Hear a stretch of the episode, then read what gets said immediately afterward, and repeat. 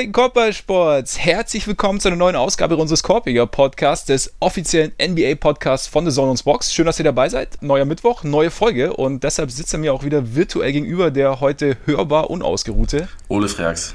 Mein Name ist Max Marbeiter und am besten erklärt euch Ole selber, was es mit seiner heute leicht erotischen Stimme auf sich hat. Das ist äh, sehr schön, wie du das beschreibst. Äh, ich ja. war gestern mit minimaler Halsreizung, maximale Halsreizung, äh, keine Ahnung, mit so, mit so einem stumpfen Husten unterwegs und habe mir dann das äh, in Berlin das Jim Jeffries, den Jim, äh, Jim Jeffries Auftritt angeguckt, habe mich natürlich kaputt gelacht wie ein, ich weiß gar nicht, wie Junger man, Gott. ja, absolut, relativ bekloppt und deswegen bin ich heute Morgen dann ohne Stimme aufgewacht.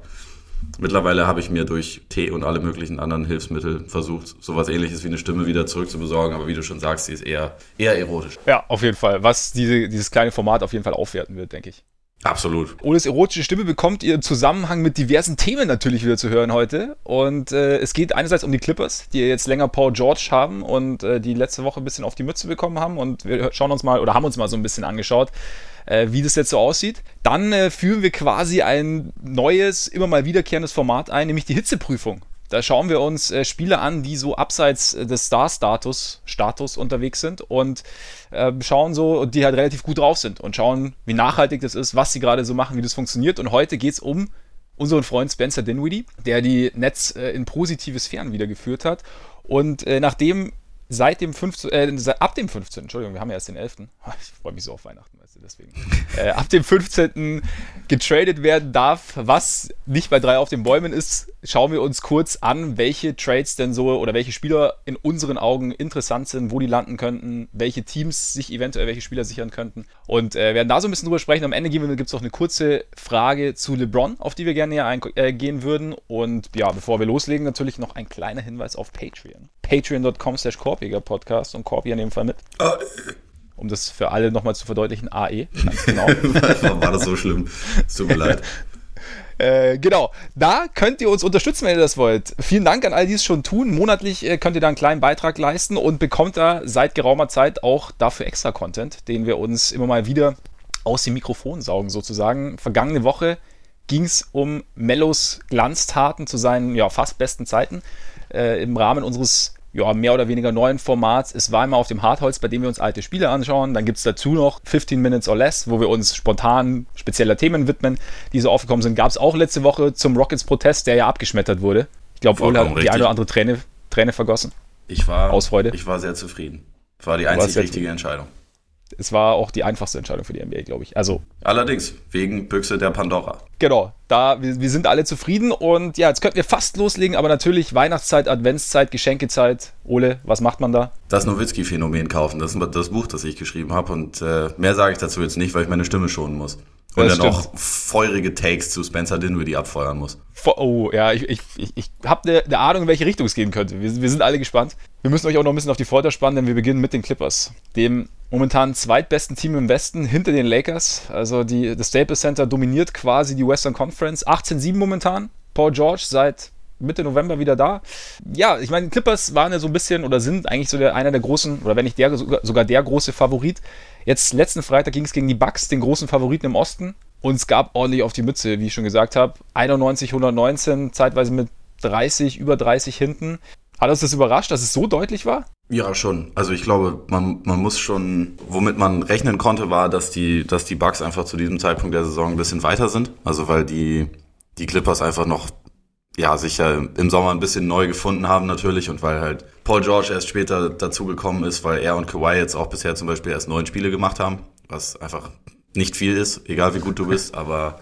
Oder auch nicht trainiert haben wirklich, wie ja. Don, äh, Doc Rivers äh, gern anmerkt. Ja, aber das war natürlich trotzdem schon eine sehr, sehr deutliche und irgendwie hilflose Vorstellung, die sie da, die sie da hingelegt haben. Also in der Form hätte ich es jetzt auch nicht unbedingt kommen sehen. Ja, eben, also muss dazu sagen, es gab kein Load Management, ist ja bei den Clippers auch immer wichtig. Also sowohl Kawhi als auch Paul George haben gespielt. Aber ja, ich hatte so ein bisschen den Eindruck, so offensiv, also gerade wie du sagst, fehlt halt einfach noch so ein bisschen so ein ja, so ein, so ein Wissen um das, was der andere so demnächst tun wird oder so ein Automatismus einfach. Also es war dann, also klar hast du dieses berühmte Harold Williams Pick and Roll, du hast äh, natürlich die Möglichkeit, irgendwie Kawhi den Ball zu geben, der geht ein bisschen im Post, aber ich fand so, so die, die flüssige Bewegung fehlt noch so ein bisschen irgendwie einfach. Also es ist halt eher so, ja, wir probieren mal ein bisschen aus und sagen sie auch selber immer wieder, dass sie irgendwie ja, okay, oh, ich hatte hier einen guten Wurf, du hattest da einen guten Wurf, aber es ist eher noch, es fällt halt quasi auf, es ist noch nicht so, dass es einfach automatisch passiert. Ich, und gerade gegen ein Team wie die Bucks, die ja gerade auch, oder sowohl vorne als auch hinten, aber vor allem auch defensiv wissen, was sie tun und da eine ganz spezielle Idee verfolgen,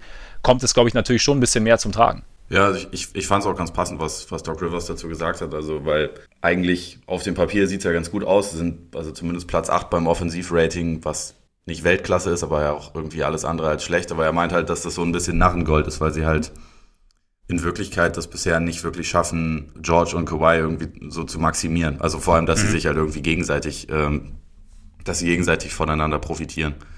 Und das ja, das, das fällt, finde ich, schon auf. Also auch, dass einfach diese, diese Offense dann teilweise noch überhaupt nicht richtig weiß, was sie hat. Und sie einfach also ja. sind, sind ziemlich Turnover-anfällig. Spielen halt auch nicht so wahnsinnig viele Assists, wobei das halt immer ein bisschen zweifelhafter Indikator ist. Die Rockets haben quasi ohne Assists auch über die letzten Jahre ein paar Mal mit die beste Offense aller Zeiten aufgelegt. Deswegen äh, sollte man daran jetzt nicht zu viel festmachen, aber das ist schon irgendwie so ein Zeichen, dass da bisher relativ viel irgendwie von der, von der individuellen Klasse der einzelnen Spieler abhängt, aber noch nicht so viel quasi, dass sie sich gegenseitig wirklich helfen und besser machen, glaube ich. Für mich hängt das zu einem relativ großen Teil auch einfach damit zusammen, dass Kawhi bisher absolut nicht in seiner Bestform ist. Aber ja. Er hat noch ein bisschen Probleme im Wurf, ne? Hat noch nie so schlecht in Anführungszeichen in Zeichen aus dem Feld getroffen wie, wie dieses Jahr. Ja, und seine True Shooting Percentage ist halt mit jetzt 55 Prozent knapp absolut durchschnittlich, also im wahrsten ja. Sinne des Wortes. Und das ist nicht unbedingt das beste Zeichen. Also er hat halt auch offensichtlich ja immer noch Probleme mit dem Knie. Äh, mit dem Knie, äh, er rumpelt teilweise, finde ich, ein bisschen übers Feld. Also du hast natürlich deine Aktionen, wo er, wo er quasi richtig aufdreht, aber wenn man auch über die letzten, über die, über die Playoffs das so sieht, wie er sich halt bewegt hat am Anfang der Playoffs und wie er sich dann nach dieser, nach dieser Szene, ähm, nach dem Einspiel gegen Philly, wo er sich halt dann wehgetan hat, wie er sich da bewegt hat. Da ist halt schon ein Unterschied dazwischen. Und ich würde sagen, dass er in dieser Regular Season eher immer noch ein bisschen so aussieht, wie er halt in den späteren Runden in den Playoffs aussah. Ja, ist, also die Geschmeidigkeit fehlt irgendwie noch so ein bisschen. Klar, dadurch hast du natürlich auch, glaube ich, wenn dir, ja, fehlt ein bisschen die Kraft im Wurf dann und dann wird er kurz. Ich meine, wir haben am Anfang mal gesagt, äh, er hätte jetzt eventuell eine höhere Flugkurve. Das ist, glaube ich, auch dahin. Äh, also der Wurf wirkt wieder flach wie eh und je. Und ich, ja, ich meine, äh, Kawhi hat ja auch gesagt, dass er jetzt über den Sommer nicht wirklich an seinem Spiel arbeiten konnte, einfach weil er die Verletzung noch so ein bisschen auskurieren musste. Und klar siehst du dann halt natürlich so ein bisschen das, oder sowas schleppst du natürlich auch irgendwie ein bisschen mit in die Saison. Und ich glaube schon, dass bei den Clippers so dieser, jetzt momentan vielleicht auch der Punkt ist, gerade nachdem Paul George auch zurück ist, dass du, ja, dass sich die Offense da vielleicht teilweise auch ein bisschen drauf zurücklehnt, wenn die beiden irgendwie am Ball sind, weil du weißt, okay, theoretisch haben die beide die Möglichkeit, irgendwie uns ein bisschen, ja, halt irgendwas für sich selber zu kreieren und damit halt irgendwelche Probleme so auf für den Rest des Teams irgendwie einfache Art zu, zu lösen. Und ich glaube, gerade wenn du zwei Superstars hast, ist es für den Rest schon gar nicht so einfach, dann sich irgendwie daran zu gewöhnen, zu sagen, okay, wie, wie bewege ich mich denn da außen rum? Also was mache ich denn da am besten? Wie, auch eben, wie ich sage, also auch wie verfalle ich nicht dahin, einfach mal zuzuschauen, sondern dass ich ihnen halt quasi durch, durch meine Bewegung ein bisschen Raum verschaffe. Und das sind natürlich Punkte, wenn dann Lennart nicht wirklich viel trainieren kann, wenn George irgendwie erstmal verletzt ist, die sich dann einfach auch so ein bisschen, die dann einfach auch ein bisschen Zeit brauchen. Ich meine, du hast es gesagt, neun Spiele jetzt zusammen.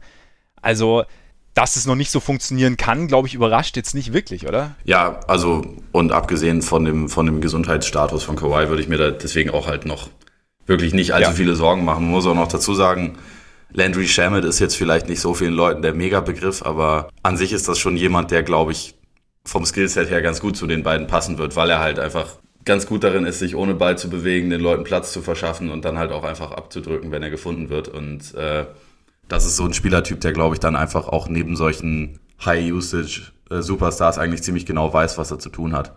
Und ich meine, das ist dann halt noch so eine zusätzliche Waffe zu, zu äh, Williams und Harold, die ja ihr Ding sowieso machen. Ja. Also Harold spielt ja wieder eine überragende Saison. Und auch, auch Williams macht das, auch wenn die Quoten jetzt im Moment nicht so gut sind, macht er es insgesamt trotzdem auch, auch gut. Also insgesamt würde ich halt zu den Clippers sagen, ich mache mir da nicht wahnsinnig viele Sorgen. Also ich glaube, da ist alles okay, es ist alles irgendwie erwartbar, weil sie, mhm. weil sie halt einfach noch nicht so viel Zeit hatten. Also man muss auch mal gucken, hier George und Leonard zum Beispiel, habe ich vorhin mal rausgesucht, haben bisher 218 gemeinsame Minuten auf dem Court gestanden.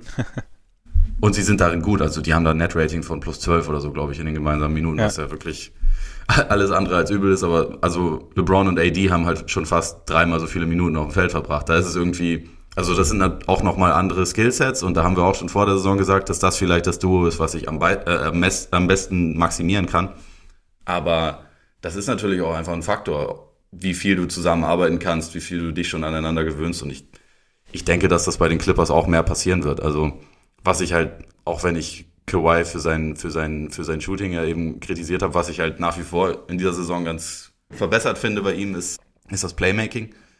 Ja. Und ich glaube, wenn das Shooting zurückkommt und seine, seine Fitness zurückkommt und die halt eine Weile weiter zusammen auf dem, auf dem Feld gestanden haben, dann wird halt auch insgesamt die Performance der Clippers noch um einiges hochgehen. Und sie sind ja auch wirklich nicht schlecht. Sie sind Platz 5 beim Netrating. Ne? Wir, wir meckern da ja eher auf hohem Niveau. Es ist einfach nur so, dass man vielleicht dachte, das sollte eigentlich das beste Team sein auf dem Papier und bisher hauen sie halt, äh, einen halt meistens nicht vom Hocker. Sie haben halt manche Spiele, in denen sie einen vom Hocker hauen, aber sie haben auch Spiele, in denen sie einfach ja, flat aussehen, wie gegen Milwaukee, wo sie dann gerade mal 90 Punkte hinkriegen. Ja, wobei wir auch, also alle, glaube ich, vor der Saison gesagt haben, dass man natürlich, dass, dass die Clippers auch sicherlich ein Team sind, das, das sehr, sehr Richtung Playoffs ausgelegt ja. ist. Also natürlich einerseits mit, mit Blick auf die Erfahrungen von Kawhi vergangene Saison, als auch eben dadurch, dass George nicht fit in die Saison gestartet ist, kein Trainingcamp machen konnte, dass ja, dass das alles wahrscheinlich ein bisschen brauchen wird, bis es, bis es wirklich funktioniert, bis es sich einspielen kann.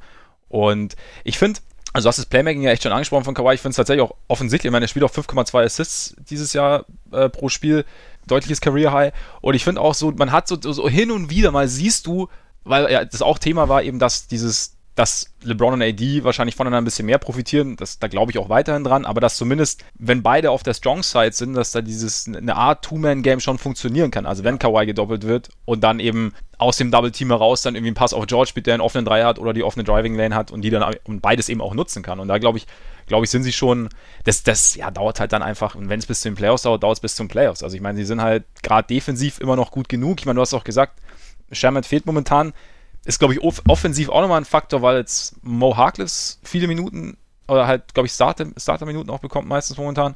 Nichts gegen Mo Harkless, aber wir wissen ja, er ist jetzt halt natürlich nicht die Dreierwaffe, die jetzt Landry Shamet theoretisch ja. ist. Das heißt, das Feld ist ein bisschen enger. Harkless hat, kannst du dann defensiv wiederum mehr gebrauchen. Also du hast dann einfach, wenn Shamet zurückkommt, wieder mehr Möglichkeiten, sowohl was die Lineups angeht, als auch offensiv. Und was, was mich allerdings, also gerade gegen die Bugs überrascht hat, war so ein bisschen dieses, äh, das Thema, dass die Zone relativ oft offen war. Also defensiv, dass es da auch noch nicht so, weil da, also da sind sie ja auf dem Papier, also zu, vor allem auf dem Flügel natürlich das, was du, also wahrscheinlich gibt es da nichts Unangenehmeres, auch wenn Russell Westbrook sagt, dass, dass Patrick Beverly eher eher aktiv ist, als dass er gut verteidigt. Ich finde das übrigens, also auch, wir, wir, wir, wir äh, ärgern uns ja oft über Westbrook, auch in diesem Fall ja. jetzt wieder, weil er vor drei Tagen seinen Wurf als Game Winner gefeiert hat und auf der Gegenseite dann den echten Game Winner kassiert hat, was Trey Young diese Nacht auch geschafft hat. Also herzlichen Glückwunsch ja. dazu. Aber ich fand. Ja, aber wenigstens kurz gefeiert. Also du musst ja die Feste feiern, wie sie. Ja, egal. absolut. Aber ich, ich fand die Aussage gar nicht mal unfair.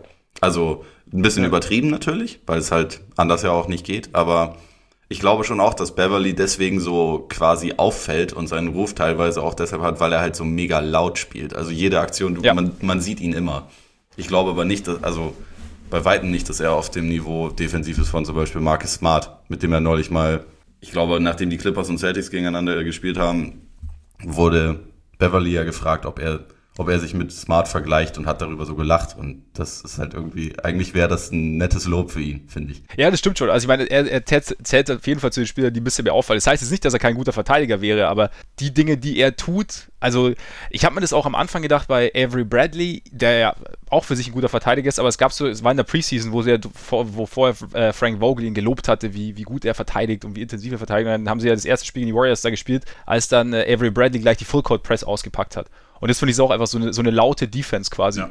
Einfach so, so, so demonstrieren, okay, ich, ich bin der Kettenhund und ich ähm, übe wann immer, wo immer Druck aus und äh, ich bin unfassbar guter Verteidiger. Und dann ist natürlich alles, was dann aber zwischen diesen Aktionen passiert, ist dann wieder auf einem anderen Level quasi. Wie gesagt, heißt nicht, dass es keine guten Verteidiger sind, aber worauf ich eigentlich hinaus wollte, ist schön, schön abgeschweift. Ja, tut, tut mir leid, das war komplett mein Schuld, aber. Ne, ist okay, aber ich bin ja auch direkt eingestiegen, gleich mal zum anderen Team rübergegangen. immerhin, immerhin in derselben Halle geblieben. Also, äh, äh, nee, aber dass sie ja auf dem Flügel schon extrem gut aufgestellt sind, sowieso mit George und, und, und Kawhi, aber dann eben auch noch äh, Harkless dazu.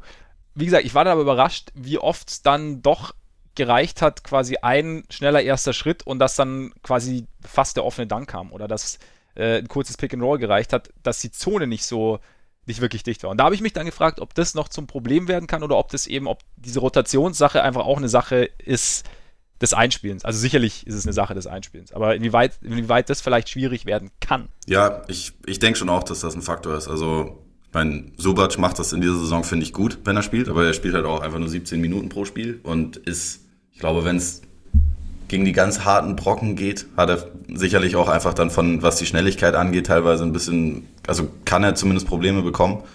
Und abgesehen davon haben sie halt so keinen klassischen Rim Protector. Und was sie dann halt nicht haben, was jetzt zum Beispiel die Celtics haben, die ja auch quasi klein sind und eigentlich von ihren Wing Defendern leben und selbst Daniel Theiss, äh, der ja eigentlich quasi selber über sich sagt, dass er zu klein ist für seine Rolle, ist ja physisch auch fast eher ein Wing. Und solche Leute haben die, haben die Clippers ja auch. Aber sie haben halt im Gegensatz zu den Celtics absolut noch nicht diese, diese Einstimmung, ähm, dieses Eingestimmtsein. Und ich glaube, mhm.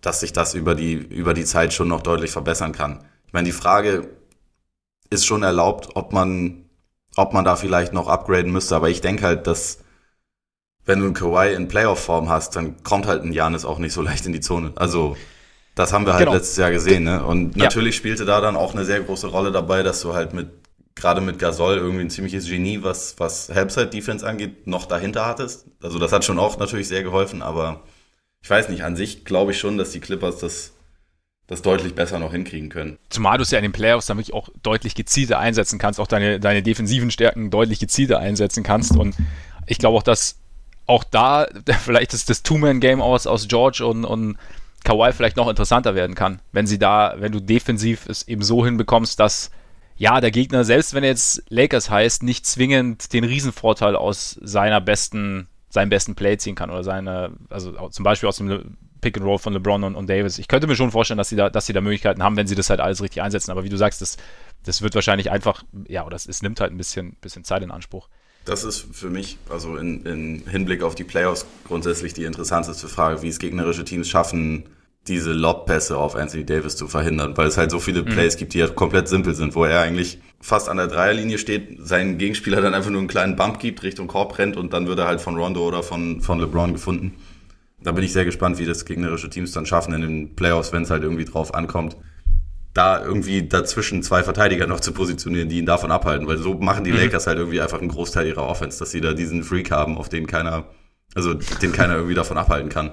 Aber eigentlich ja. denke ich da halt zum Beispiel auch, dass die Clippers mit ein bisschen Vorbereitungszeit auf so einen Gegner dann schon die Tools da, dazu haben, um das zumindest in dieser Häufigkeit ein bisschen zu unterbinden. Ja, könnte ich mir auch vorstellen.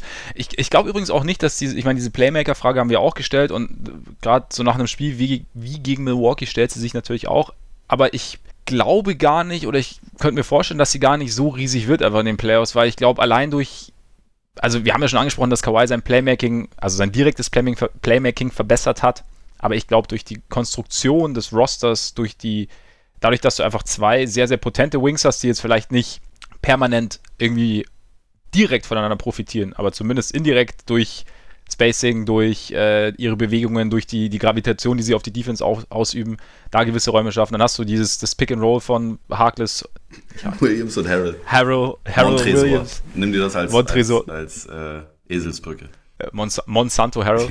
ähm, und hast, äh, das, was ja auch eine Art des, des, des Playmakings ist oder der, der offensiven Kreation ist irgendwie. Und ich glaube schon, dass sie, dass sie da das ist, oder ich glaube, das ist, oder ich könnte mir vorstellen, dass das Thema größer gemacht wird, einfach weil es jetzt mal eine fürs normale Auge offensichtliche Schwäche in Anführungszeichen ist, als es am Ende dann, wenn es darauf ankommt, sein könnte oder sein wird vielleicht auch in meinen Augen. Ja, rechne ich auch damit. Also äh, ich, ich mache mir wirklich noch nicht zu, zu große Sorgen. Nee. Ein Punkt noch, ein der, Punkt noch, den ich mir gedacht habe, aber einen allerletzten. allerletzten. Und dann gehen wir auch nach Hause. Nee, aber das was ich mir gedacht habe, was, was die tatsächlich vielleicht ein bisschen fit, ist so, so, so eine gewisse Downhill-Power und Dynamik. Weißt du, Spieler, die wirklich mit, mit Dampf in die Zone ziehen. Dass das so ein bisschen, weil sowohl Kawhi als auch Paul George, finde ich, sind jetzt eher so ein bisschen mit Finesse, ein bisschen eher, eher die geschmeidigere Variante. Auch Lou Williams eher so ein bisschen. Es ist jetzt keiner, der wirklich den, diesen, diesen, diese, diese große Explosivität verkörpert. Oder, oder sehe ich das, sehe ich das zu, zu einseitig? Also von, von, den, von den Wings auf jeden Fall. Ich meine, Harrell attackiert Harrell, natürlich ja. den Korb, als würde ihm Geld schulden. Aber ähm, was er vielleicht auch tut. Die anderen, ja, stimmt schon. Wobei, ich Ich meine, was da, glaube ich, dann immer mit die wichtigste Metrik ist, ist halt irgendwie Frei Freiwurfrate. Und da ziehen sie die mhm. fünf meisten äh, in der NBA. Deswegen, deswegen glaube ich schon, dass sie diese Komp Komponente einigermaßen kompensieren können. Aber vielleicht, vielleicht ist das schon ein Punkt, wo man auf jeden Fall noch ein bisschen bisschen das äh, verbessern kann. Wobei ich auch da denke, dass ich das halt durchaus verbessern kann bei beiden, ja. also gerade bei, bei George und Kawhi. Auch wenn Absolut. George mittlerweile wirklich ein, ein reiner Sniper ist, der fast, also aktuell ziemlich genau 10 Dreier pro Spiel nimmt und 42 Prozent davon trifft. Das ist natürlich nicht so schlecht, soll das ruhig weitermachen. Ist okay, ja. Was, was so neue Schultern alles bewirken können. Ja. ich glaube, ich brauche auch welche. Neue Stimmbänder, neue Schultern, das liegt bei mir ja. unterm Weihnachtsbaum. Ja, aber das sind doch gute Aussichten. Dann ab, ab neuem Jahr der, der 6 Millionen Dollar Ole quasi. Ja, new and approved. Ja. Ich, hab, ich, ich war vorgestern in so einem Kaffeeladen und habe da eine Sorte gekauft, auf der fully washed stand. Direkt nach L.A. geschickt, ja, die hat, oder was? Nee, die hat mich irgendwie sehr angesprochen. Ich, ich wollte die ja. für mich haben. Nee, finde ich, find ich sehr gut. Find ich sehr gut. Wenn, wenn, solltest du irgendwann noch mal einen Medientermin bei den Lakers haben, bring, bring sie bitte LeBron mit. Absolut. Das, das ist ein kleines Gastgeschenk aus Deutschland. Ja. Freut, Freut er sich. Äh, ja, damit äh, soll, können wir eigentlich zu Spencer Dinwiddie kommen. Machen wir das. Oder? Eine, eine kleine Hitzeprüfung und man muss, muss sagen, Spencer Dinwiddie ist heiß. Und die Nets auch. Also sie standen am 14. November, standen sie bei 4-7. Wir haben uns alle ein bisschen gewundert über den ziemlich überschaubaren Saisonstart. Kyrie hat gute Zahlen aufgelegt, aber es hat sich nicht ganz so aus Team übertragen lassen. Caris LeVert hat sich äh, mit Daumenverletzung abgemeldet, musste dann operiert werden. Kyrie dann eben auch, 14. November, letztes Spiel. Und äh, seither mit Schulterproblemen raus, Schulterverletzung raus. So, zwölf Spiele sind seither gespielt. Netz bei 9-3 am Sonntag. Alle haben es wahrscheinlich gesehen, zur besten Zeit quasi aufs Box. Und äh, haben sie die Nuggets geschlagen. Und einer, der da, der quasi den Kyrie macht und äh, das Team jetzt aber gleichzeitig zum Sieg führt, ist äh, Spencer Dinwiddie. 23,8 Punkte seit Kyrie raus ist, 7,6 Assists und dann noch äh, zweimal den Nuggets vorgeführt, dass Rim Protection in den letzten Sekunden eigentlich gar keine so blöde Idee sein könnte. Ist richtig. Die Erkenntnis kam dann zu spät, aber tatsächlich dann halt quasi zwei Game Winner und ja, Spencer Dinwiddie läuft für mich. Ich möchte dazu natürlich immer wieder schön, wenn, wenn sobald es bei Spencer Dinwiddie läuft, denke ich wieder dran, dass äh, die Chicago Bulls sich damals, ihn damals im Roster hatten und sich für Michael Carter Williams und Isaiah Cannon entschieden haben und Spencer Dinwiddie haben gehen lassen. Zu Recht absolut zu Recht. Lassen wir also man, man kann immerhin sagen, sie, sie teilen sich dieses äh, Schicksal, ihn komplett unterschätzt und falsch bewertet zu haben mit, mit einigen Teams, unter anderem den Pistons. Ja. Unter anderem den Pistons. Aber so viele, so viele andere. Aber ich meine, wenn du ihn direkt, du hast sie direkt vor Augen und naja, egal. ich glaube nicht, dass es egal ist. Ja, und nee, also wie gesagt, also es war dann so ein bisschen die Frage, also nach dieser Enttäuschung des Saisonstarts der, der Netz, ob es jetzt halt so richtig bergab geht und ähm, wir dann auf einmal, eine, eine, ob sich da eine ganz komische Dynamik entwickelt und jetzt hat sich aber genau das Gegenteil entwickelt. Also wir haben eine sehr, sehr positive Dynamik, das, das Team gewinnt enge Spiele, sie haben relativ viele enge Spiele, aber sie gewinnen sie dann halt auch. Ähm, Dinwiddie hat ein Net-Rating von plus 3,6, wenn er auf dem Feld ist, oder die Netz, wenn von plus 3,6, wenn er auf dem Feld ist, wenn er nicht auf dem Feld ist, minus äh, 8,3. Er hat die höchste Usage Rate seiner, seiner Karriere, ja, und es ist ziemlich beeindruckend, oder? Was er so abliefert. Spielt wie ein All-Star. Ja. Würde ich sagen. Also ja. im Moment ziemlich eindeutig. Natürlich ist da jetzt dann irgendwie auch schon die Frage, die man sich stellt, geht das auch so weiter? Quasi, wenn, wenn, wenn Kyrie zurückkommt, ist das überhaupt dann so gedacht? Weil im Moment ist es halt einfach eine Dinwiddie-Offense und es ist halt auch, mhm. es erinnert damit auch wieder mehr an das, was in der letzten Saison gespielt wurde, nur dass Dinwiddie einfach einen noch größeren Teil davon einnimmt. Ja. Und finde ich auch einfach noch besser spielt als letzte Saison. Und er nimmt so ein bisschen die Rust, den Russell-Part ein, ne? Ja, nur halt mit anderen Stärken. Also ja. geht halt gerne zum Korb, läuft, also ist, ist im Pick and Roll wirklich gut. Auch dem, der profitiert sehr davon, dass er halt ein bisschen größer ist als ein als ein klassischer Point Guard. Irgendwie. Also man hat immer, finde ich, das Gefühl, dass er sich so innerhalb der Dreierlinie einfach extrem sicher bewegt. Also dass er da ziemlich genau weiß, wo er hin muss, auch gerade in solchen Klatsch-Situationen wie gegen, wie gegen Denver. Das war ja auch nicht das erste Mal in dieser Saison, dass er am Ende des Spiels dann übernommen hat und das auch wirklich sehr gut gemacht hat. Und ist halt im Moment absolut der Chef. Ich finde, dass so wie er momentan spielt, das deutet halt auch absolut an, dass der diese größere Rolle irgendwo haben sollte. Und ich glaube, dass er sie halt wahrscheinlich nicht dauerhaft in Brooklyn haben kann. Deswegen ist er auch gleich wieder die interessante Frage, ob er denn da bleibt. Also, oder, oder ob andere Teams das quasi jetzt im Auge behalten müssen. ist auf jeden Fall interessant. Also ich glaube auch, dass andere Teams äh, den ähnlichen Gedankengang verfolgen werden, einfach weil du natürlich die Konstellation hast, dass jetzt dann demnächst irgendwann Kyrie zurückkommt. Also er kann, glaube ich, wieder mittrainieren und glaube ich, jetzt pausiert jetzt noch, aber es dürfte nicht mehr allzu lang dauern. Es ist ein bisschen weird, ne? Am Anfang hieß es irgendwie, der fällt ein paar Tage aus und jetzt sind es dann irgendwie ja. doch schon zwölf Spiele, hast du gesagt, ne? Ja. Zwölf, ja. Ja, genau, über einen Monat ist mittlerweile, oder fast, nee, fast einen Monat. Aber ja, genau, am Anfang dachte man ja noch, er, er will einfach nur nicht in Boston spielen. Ja. Und äh, jetzt, genau, wobei vielleicht will er den, den Scam auch perfekt durchziehen, weißt du? Vielleicht ist es einfach Teil, Teil der, der Verschleierungstaktik.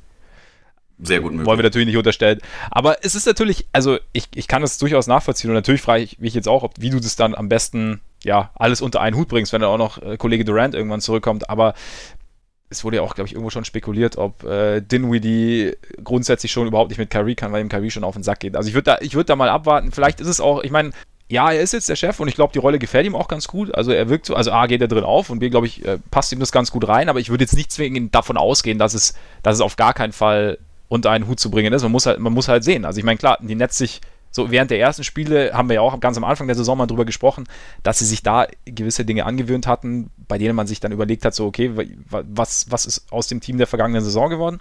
Wo ist die Bewegung hin? Wo ist ähm, die, ja, das, das Ball-Movement hin, das Player-Movement hin? Was, was, was ist da jetzt genau passiert? Und jetzt bist du wieder so ein bisschen, bisschen an dem Punkt.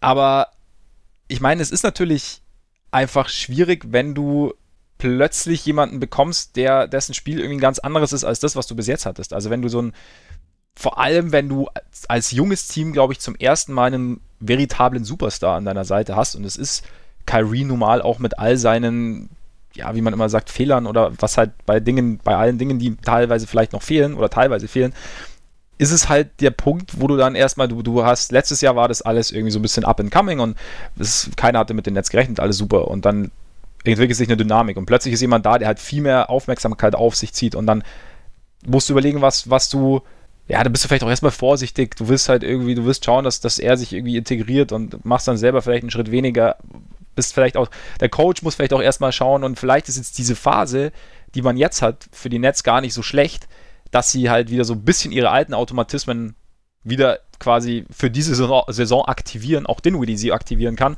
um Kyrie dann vielleicht da so ein bisschen einzubetten sozusagen. Ich weiß es natürlich nicht, aber ich würde jetzt nicht sagen, dass es nicht, nicht funktionieren kann, weil ich glaube, dass Dinwiddies Spiel so grundsätzlich schon, schon konservierbar ist für ihn. Einfach weil halt, weil er sowohl, wie du sagst, der Pick and Roll sehr gut gerade mit Jared Allen funktioniert es sehr gut, weil er, weil, weil er einen Wurf im Repertoire hat, auch wenn der Dreier nicht perfekt fällt bis jetzt dieses Jahr, aber er hat eigentlich einen guten Wurf. Er kann ziehen, er kann passen. Also er hat da eigentlich schon was, was eigentlich auch als Komplementärspiel funktionieren müsste, finde ich. Also klar ist es natürlich teilweise, es gibt auch Spieler, für die ist es einfacher, wenn sie den Ball viel in der Hand haben, als wenn sie es ein bisschen weniger haben. Ja, also sie haben in, in der Zeit, die sie in dieser Saison bisher zusammen auf dem Feld waren, also Kyrie und Dinwiddie haben auch ein gemeinsames Offensivrating von fast 119, was schon auch dafür spricht, dass da durchaus Potenzial vorliegt. Also defensiv war es jetzt nicht überragend, aber das ist auch bei den, ja. Bei den Nets grundsätzlich ja teilweise, also gerade am Anfang der Saison einfach schlecht gewesen und ähm, an sich sehe ich schon auch das Potenzial, wie sie sich ergänzen. Die Frage ist halt einfach nur, ähm, glaube ich, dann auf Dauer, ob sich Brooklyn, was vielleicht noch ein paar andere Schwachstellen ja im Kader hat, ob die sich das auf Dauer leisten können, so einen Mega-Luxus noch zu haben, weil eigentlich war ja auch ja. mal angedacht, dass Caris LeVert quasi auch in so eine, wieder in eine etwas tragendere Rolle reinwächst, quasi. Ähm, und ob man dann halt sagt, gut, wir haben jetzt hier dieses Asset Dinwiddie, der halt auch noch einen Vertrag hat, wo er irgendwie 11, 12 Millionen pro Jahr bekommt und damit halt absolut tradebar ist, also nicht so schwierig in irgendeinen ja. Deal zu integrieren ist wie jemand wie Chris Paul oder so, da kann dann schon ein Markt entstehen. Und äh, da, da ist dann halt, also ich glaube auch nicht, dass Brooklyn jetzt denkt, so wir, wir müssen das jetzt, wir müssen jetzt sofort hoch verkaufen quasi, wo, wo, wo der Wert in der, in der Höhe ist, weil auf Dauer brauchen wir Kyrie und das tun sie natürlich. Ähm, aber ja, das Potenzial wäre halt quasi schon da und sie könnten, sie könnten halt zu dem Schluss kommen, dass sie sagen, ja, auf Dauer brauchen wir wahrscheinlich eigentlich eher noch so einen langen Flügel oder sowas. Könnten wir noch ganz gut gebrauchen, der vielleicht ein bisschen weniger, weniger den Ball in der Hand braucht, einfach Dreier trifft und verteidigt. Weil das ist ja auf Dauer eher, eher ein Punkt, wo sie noch ein bisschen Mangel haben. Ja, ja klar. Ich meine, gerade sieht man ja auch dieses Jahr, ja, da wäre vielleicht, vielleicht wandert der Blick da Richtung Minnesota dann irgendwann. Möglich. Ist, grad, ist mir gerade aufgefallen, würdest du, meinst du, dass sich irgendwann auch die Frage auftun könnte, Dinwiddie oder, oder Levert? Oder meinst du einfach, dass Levert tendenziell besser passt zu Durant und, und Kyrie als Dinwiddie? Nee, bei Levert halte ich es auch absolut möglich. Also sie haben ja, sie haben ja im Sommer diesen, den Vertrag mit ihm erst verlängert. Zach Lowe zum Beispiel hat da ja auch schon mehrfach drüber gesprochen, dass das halt auch ein Deal ist, irgendwie mit 16, 17, 18 Millionen im Jahr, wo man schon Eben, ja. sehen kann, okay, passt er jetzt als dritter Star wirklich zu den beiden? Oder ist das vielleicht eher einer, mit dem wir den dritten ideal passenden Star bekommen? Wenn nicht die Andre Jordan dieser Star ist. Das muss, man natürlich bei den Nets immer dazu erwähnen. Absolut. Bei, Absolut. bei ihrem Superstar-Trio, bei ihrer Big Three, die sie im Sommer geholt haben. Da hat er natürlich Dinwiddie nichts mit am Hut. Nee, nee, nee, da hat, da hat keiner dran gedacht. Ja, also ich, die, die Situation ist auf jeden Fall, also mein Gott, vielleicht am Ende kriegen sie es auch irgendwie, kriegen sie es auch so hin. Also wie gesagt, das sind ja immer Situationen, die dann, die sich eher so entwickeln, die man jetzt nicht kommen sieht.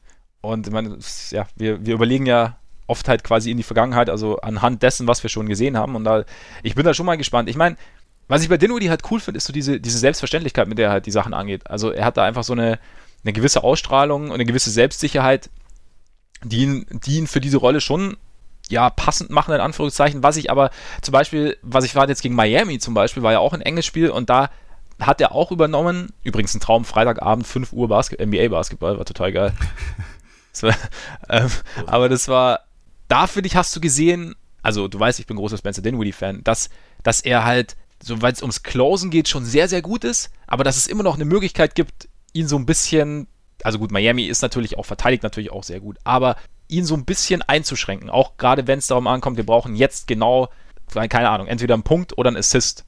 Es hat die, die Nuggets haben, also wir haben ja schon drüber geredet, Nikola Jokic hat da nicht, ist da nicht so wahnsinnig gut rotiert, nachdem er sein, Gegen- nachdem Dinwiddie sein, sein Gegenspieler geschlagen hatte, aber ich fand, also er hat es jetzt nicht schlecht gemacht gegen Miami, ich, nur halt, dass halt vielleicht in solchen Situationen, deshalb wird er auch ein bisschen besser bezahlt, ist so ein Kyrie vielleicht noch mal ein bisschen wertvoller.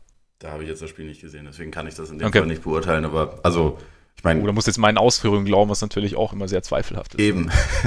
Das Problem ist, also ich meine, kein Spieler ist in so einem Fall irgendwie perfekt, ne? Aber Nein, ist sowieso nicht, nein. klar, als Guard, vor allem wenn du halt, abgesehen von Joe Harris, jetzt auch nicht unbedingt die, die reinen, die reinen Offensiv-Threats neben dir hast auf dem Feld, dann gibt's natürlich Möglichkeiten, dich irgendwie einzuschränken. Also das, Also- das würde ich auf alle Spieler beziehen. Nee, aber der Punkt war da, also es war so die letzten Minuten quasi, wo sie halt dann einfach, also es war jetzt nicht so der letzte Angriff, sondern es war so, du hast halt gemerkt, okay, Dinwiddie, also das, was gegen die Nuggets sehr gut geklappt hat, hat da eben, in meinen Augen zumindest, nicht so gut geklappt und ich hatte eben so den Eindruck, dass, dass es da halt eben eher Mittel gibt, als jetzt gegen die ganz, gegen die ganz obere Kategorie. Ich meine, Dinwiddie muss, es muss auch nicht jeder in einer ganz oberen Kategorie spielen. Das, das, das meine ich damit gar nicht. Aber ich fand es irgendwie ganz interessant zu sehen, so dass er, also es war jetzt nicht so, dass er jetzt kein, dass er sich nicht getraut hätte oder irgendwas. Die Heat haben einfach nur Wege gefunden, ihn so ein bisschen zu stoppen. Und du hast natürlich recht, dass das da was, also dass die zweite Option bei den Nets momentan jetzt nicht, solange du jetzt Joe Harris nicht komplett offen stehen lässt bei, an der Dreierlinie und äh, Jared Allen irgendwie vom, vom Rollen halbwegs abhäst, ist die, ist die zweite Option jetzt nicht, nicht die, die, die aller angsteinflößendste für die Defense. Aber so fand ich zumindest, dass, da, dass man da so ein bisschen, bisschen gesehen hat irgendwie. Und glaub mir, Kyrie hat auch schon seine Spiele gehabt, wo er am Ende Was? so viel, nicht mehr so viel geschafft hat. Das kann ich, kann ich mir nicht vorstellen. Das kann ich mir nicht vorstellen. Ja. Nein, wie gesagt, war jetzt auch kein, war jetzt überhaupt kein Runterreden von Spencer Dinwiddie. Es war wie so, ich fand den Kontrast irgendwie nur, nur ganz interessant. Was ich auch ganz interessant fand, so dieses, also wenn man sich die Nets anschaut, das haben sie, glaube ich, während des Denver-Spiels gesagt, die Kommentatoren, dass Kenny Atkinson, also gerade äh, Torian Prince als auch ähm, Joe Harris gesagt hat, dass sie einfach, dass sie einfach werfen sollen, auch wenn sie gut verteidigt sind, dass sie einfach die, die Würfe nehmen sollen, einfach um, um damit doch eine gewisse, also noch mehr ja, noch eine Art des Playmakings zu liefern, dass halt die Defense quasi sie niemals stehen lassen darf, weil sie halt, weil sie es versuchen werden und weil sie halt, also einfach mehr Aktion quasi reinzubringen. Und das war ja am Anfang der Saison auch ein bisschen ein Problem. Und da könnte ich mir eben auch vorstellen, dass das was ist, was Ja, das, übertragbar das ist. finde ich auch sehr wichtig. Also ich meine, Beispiel das, das ist vielleicht noch so ein Punkt, der ein bisschen anders ist zwischen, zwischen Dinwiddie und Kyrie, dass, dass jetzt gefühlt zumindest einige seiner Mitspieler den Ball einfach ein bisschen häufiger berühren und dadurch vielleicht auch ein bisschen mehr so im, im Fluss der Offense irgendwie drin sind und das schon mal schon mal gefühlt haben quasi. Da finde ich auch Garrett Temple zum Beispiel in der, in der Richtung erwähnenswert, der, das- der das teilweise auch ganz gut macht. Das ist für dieses System, was sie haben, Ja. sehr wichtig, dass die Leute da auch einfach glaube ich, ohne groß zu zögern abdrücken. Einfach weil das, weil das so viel bedingt von den, von der Spielweise, die die Nets haben. Deswegen, also sind jetzt auch Äh, mittlerweile wieder bei, bei Platz 7 bei der Dreierrate. Sie treffen sie dabei überwiegend noch nicht so gut, also außer Joe Harris, der halt einfach eine Maschine ist. Das ist auch schon wieder bei knapp 46 Prozent von der Dreierlinie, aber den Willie hast du angesprochen. Seine Quote ist eigentlich nicht so gut und die kann halt noch deutlich besser werden. Und dann, dann hat Brooklyn, glaube ich, auch offensiv halt noch mehr Potenzial. Aber klar, es ist auch wichtig, dass, sie, dass die Spieler sich das halt beibehalten. Und auch Kyrie wird ja jetzt gerade sehen, okay, hier funktioniert jetzt was, während ich nicht dabei war was kann ich dazu beitragen, dass es noch besser wird, aber dass es quasi nicht schlechter wird. Eben, genau. Also da, da hoffe ich auch, dass da so, so, so ein Denkprozess quasi einsetzt und man dann. Er wird sicherlich schon mindestens äh, drei Doktorarbeiten darüber veröffentlicht haben, die oh, er aber nur im Darknet veröffentlicht, weil Kyrie Irving weird ist. Apropos, hast du grundsätzlich noch irgendwas zu Kyrie? Nö, gar nicht. Also nee. äh, ich, ich finde es irgendwie ein bisschen, bisschen nicht so gutes Zeichen, dass man quasi also, dass mit dieser Verletzung irgendwie man immer wieder einen komplett unterschiedlichen Informationsstand hat. Ähm, mhm. Und dass man eigentlich dachte, das geht ganz schnell und dann, jetzt ist er irgendwie dann fast schon einen Monat raus. Aber nee, also keine Ahnung, die, die Stichprobe am Anfang der Saison war halt klein und da lief es nicht. Da lief es beim ganzen Team irgendwie nicht. Bei ihm lief es individuell sehr gut. Da muss man jetzt mal schauen, dass sie das, wenn er zurückkehrt, halt irgendwie zusammen auf ein, äh, aufs Parkett kriegen. Und das wird sicherlich noch ein kleines bisschen holprig oder kann auf jeden Fall noch ein kleines bisschen holprig bleiben, aber ich, äh, ich, ich, ich finde es albern, jetzt zu sagen, oh, die Nets sind besser ohne Kyrie, weil da, das ist halt, das geht mir einfach zu schnell und das, also sowas finde ich auch meistens relativ blöd. Das, sowas passiert ja nicht im Vakuum. Absolut, absolut. Und man geht ja ganz schnell dazu über, immer, also dem einen Team Zeit zugestehen, Zeit zuzugestehen und dem anderen Team, dass man, mit dem man vielleicht, oder dem, dem anderen Spieler, für den man nicht ganz so viele positive Emotionen hat, dann zu sagen, ah, Moment. Kann nicht das, verstehen, wen du meinst oder was äh, du meinst. Ist mir völlig, völlig unklar. Ja, ne? Nee, ist auch, ist auch Aber schön, Beispiel. dass du immer diese theoretischen Beispiele hast. Ja, es ist, ich, ich, ich arbeite mal lang und intensiv dran in meinem Kopf.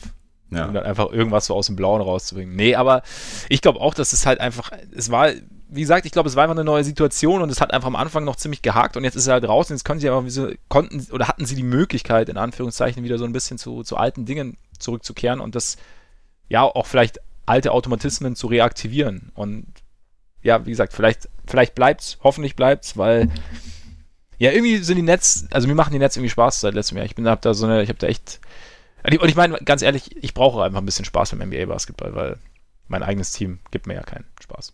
Das stimmt. Das ist ein fairer Punkt. Aber so, nachdem er jetzt. Man muss es immer durch dieses Prisma sehen. Ja, aber nachdem er jetzt die, äh, die Attendance runtergeht in Chicago, ich glaube 14.000 waren es letztens nur oder das Durchschnitt, ich weiß gar nicht, aber sie geht runter und das könnte Jerry Reinsdorf zum Nachdenken bringen. Brauchst du eine Auszeit?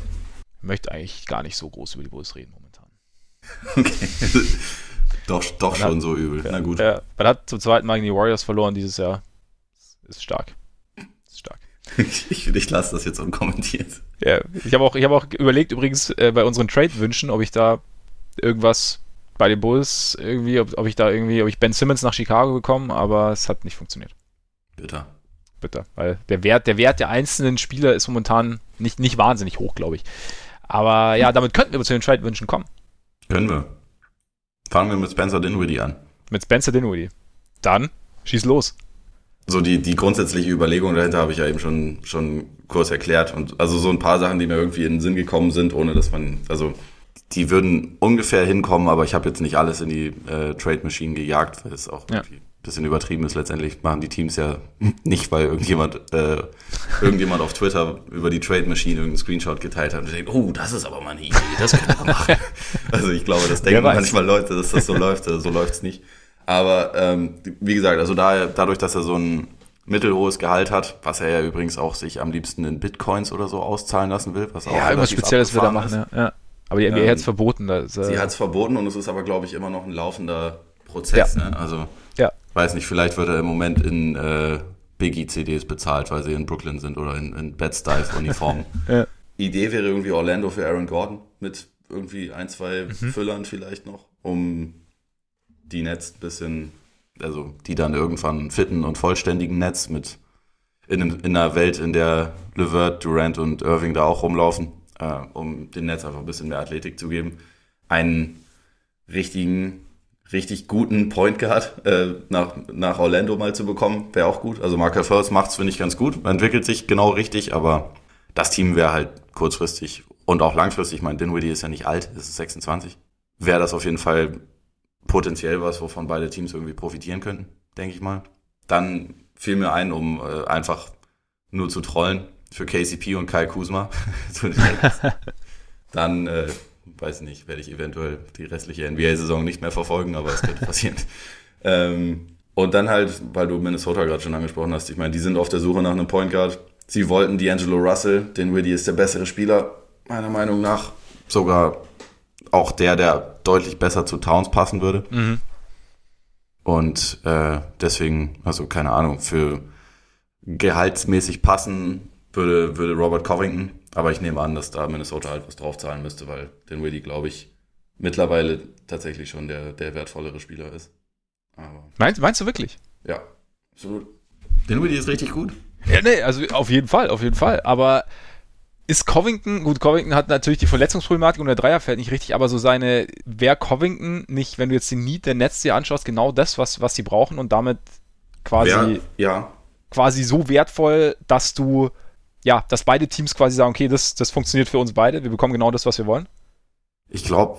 Die Usage von, von Ding ist natürlich, äh, von Dinwiddie ist natürlich wesentlich höher. Also der. Ja, ja, und also der, der Kontrast ist halt, Covington ist äh, ein Rollenspieler, der, ja. glaube ich, auch, also der super sein kann in, in, dieser, in dieser Rolle, die er hat. Also ist im Moment, glaube ich, nicht unbedingt in seiner Bestform, die er jemals hatte, aber ist ein wertvoller Rollspieler und eigentlich auch, ja gut, nicht, nicht der Washed King natürlich.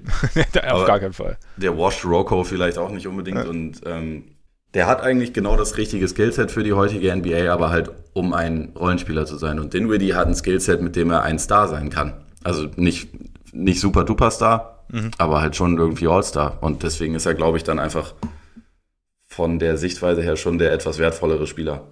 Deswegen glaube ich halt, dass Minnesota vielleicht einen Pick oder sowas drauflegen okay. müsste. Ja. Aber ich könnte mir auch sogar vorstellen, dass das für die Wolves auch okay wäre, weil die wollen ja irgendwann nicht mehr jung und noch mehr Picks haben, sondern sie wollen ja dann irgendwann auch mal einfach richtig gut werden. Und da, ja. das wäre halt einer, der sie sofort wirklich um eine ganze Ecke besser machen würde. Also Point Guard ist halt einfach wirklich keine gute Position bei dem. Die kommen mittlerweile von der Bank, dadurch da, da dürfen sich irgendwie Jared Culver und, und Andrew Wiggins so ein bisschen Point Guard teilen. Beide mhm. sind keine Point Guards und also auch wenn Wiggins sich in der Hinsicht verbessert hat, ist das halt einfach, man kann da viel mehr rausholen aus dem offensiven Potenzial, das sie haben, finde ich. Ja, also ich meine, Wiggins ist auch einfach kein Point Guard. Also auch wenn ja. er sich verbessert. Also das. Nee, klar. wenn du da einen Dinwiddie reinpackst, Wäre schon geil, hey. Wäre schon so geil, hey. Ja, das ist, gar, ist keine schlechte Idee. Das ist keine schlechte Idee. Also ich Hast du noch jemanden für Dinwiddie, wo du ihn hinpacken würdest? Äh, nee, da, also das war, das waren so die, ja. die äh, spontanen Ideen, die mir eingefallen sind. Ich hatte nämlich zwei, die du quasi auch angesprochen hast, äh, waren, sind bei mir auch, also Aaron Gordon hatte ich tatsächlich, ich habe es ein bisschen, ich glaube von No Dunks Inc. die hatten es auch mal gesagt, ich fand die Idee, äh, die Tage, ich fand die Idee ganz geil, äh, zu den Blazers. Finde ich nicht uninteressant. Da müsstest Gordon, du dann. Gordon jetzt. Hm? Gordon, Gordon. ja, ja. Mhm, ja. ja. nicht den Ui. Sondern genau, einfach Gordon auch, als weil es ist ja mit äh, unserem Freund Rüdiger Nachbarschaft äh, der nächste. Es ist, ja, sollen wir da eigentlich noch eine Kerze anzünden? Das ist schon echt bitter. Es ist wirklich bitter. Irgendwie läuft es wirklich einfach nicht für die, für die Schutzheiligen dieses Podcasts. Nee. Clay, Rüdiger. Rüdiger. Echt bitter. Lauri auch irgendwas? Ja. Also, ne? Vielleicht sollten wir sie von ihren Pflichten entbinden. Gut, Lauri ist ja mittlerweile wirklich auch eher ein Unheiliger. Ja, ich glaube halt, tut mir leid. ich glaube, ich glaube, es geht einfach, es, die Problematik geht tiefer. Nein, ich ja, ja, ich weiß nicht. Nee, aber da wäre wär vielleicht Aaron Gordon und ich meine, es gibt ja immer die, die Spekulation um, um Love und die Blazers natürlich auch gleich im Paket. Wäre natürlich auch nicht uninteressant, aber ich äh, irgendwie ich meine, Gordon spielt jetzt keine überragende Saison, aber wir haben, ich meine, die Problematik, über die sprechen wir ja seit, seit Jahren, dass es in Orlando halt einfach alles etwas ja, zusammengeschustert ist und ich glaube, ich könnte mir schon vorstellen, dass Gordon irgendwie so eine, ja, so einen Tapetenwechsel ganz gut täte und bei den Lasers, finde ich, könnte er ganz gut reinpassen. Der könnte da, finde ich, überragend reinpassen. Die Frage ist halt, wie, wie kriegt man den dahin? Also, ich meine, vom Gehalt her würde, glaube ich, Kent Bazemore passen, aber was, Kent, ja. was, was verleitet die, die Magic dazu? Du, müsst, die, du, müsst halt vielleicht noch, du müsstest halt vielleicht noch irgendjemand Jungen drauflegen. Weiß nicht, ob du Simons drauflegen müsstest, ob du einen Pick drauflegen müsstest. Mit Simons wird es tatsächlich interessant, aber dann haben sie halt auch auf Guard gar keine Tiefe mehr. Sie haben grundsätzlich ja. schon keine Tiefe mehr. Ja, sie das haben, ist halt bei den Blazers so ein bisschen das Problem, dadurch, dass sie so viele Verletzungen haben. Ja. die haben de facto einfach gar keine Tiefe. Die haben eine Starting Five, die funktionieren kann. Also die ist ja im Moment auch eigentlich ganz, also überwiegend ganz okay tut, aber dahinter kommt eigentlich nichts mehr. Nee, es ist, es ist sehr, sehr eng. Also das stimmt schon. Aber du, ich meine, Ey, die, also ich, bin- ich bin gerade bei, bei Spotrack, nur um das einmal kurz, kurz vorzulesen, wer da so drin steht, weil sie äh, Zach Collins auf Center zugeordnet haben. Aber da sind die, die vier Forwards, die da im Moment drin stehen, sind Nasir Little, Carmelo Anthony, Scalda Bissier und Anthony Tolliver. Das ist halt schon heftig. Also natürlich kommt da in, in Wirklichkeit ein, ein fitter Rüdiger und äh, Mario Hesonia noch dazu, aber das ist, das ist jetzt auch nicht unbedingt überragend. Nee, es ist tatsächlich, ich habe auch so ein bisschen nach, nach, Trade-Partnern dann für die Blazers gesucht und es ist halt einfach schwer so, dass die Blazers irgendwas mitgeben in so einen Trade, was wirklich interessant ist. Also ich meine, es wäre natürlich dann die Frage, was, also inwieweit, es ist vielleicht gar nicht mal so auf diese Saison direkt gemünzt, sondern eher indirekt, so, aber was, was so in Zukunft, was gibt dir, also wen, wen brauchst du quasi noch zu Lillard und McCollum, die du ja beide irgendwie langfristig hast? Klar gibt es irgendwie irgendwelche Trade-Gerüchte rund um McCollum. Lillard, glaube ich, mit seinem Supermax wird erst wird bleiben, hat er auch selber gesagt, dass er bleiben möchte. Ich glaube, da,